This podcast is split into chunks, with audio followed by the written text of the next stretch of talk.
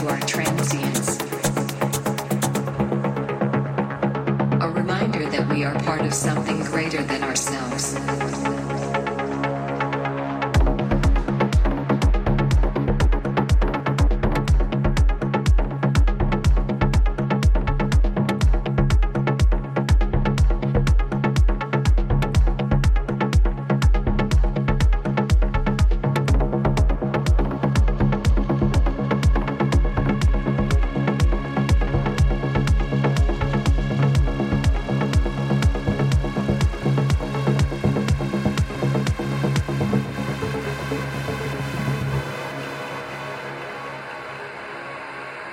As we lose ourselves in the rhythm of the night.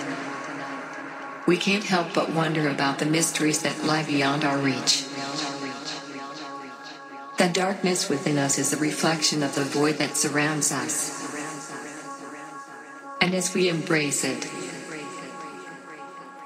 we are reminded that there is a certain freedom in the knowledge that our time is limited.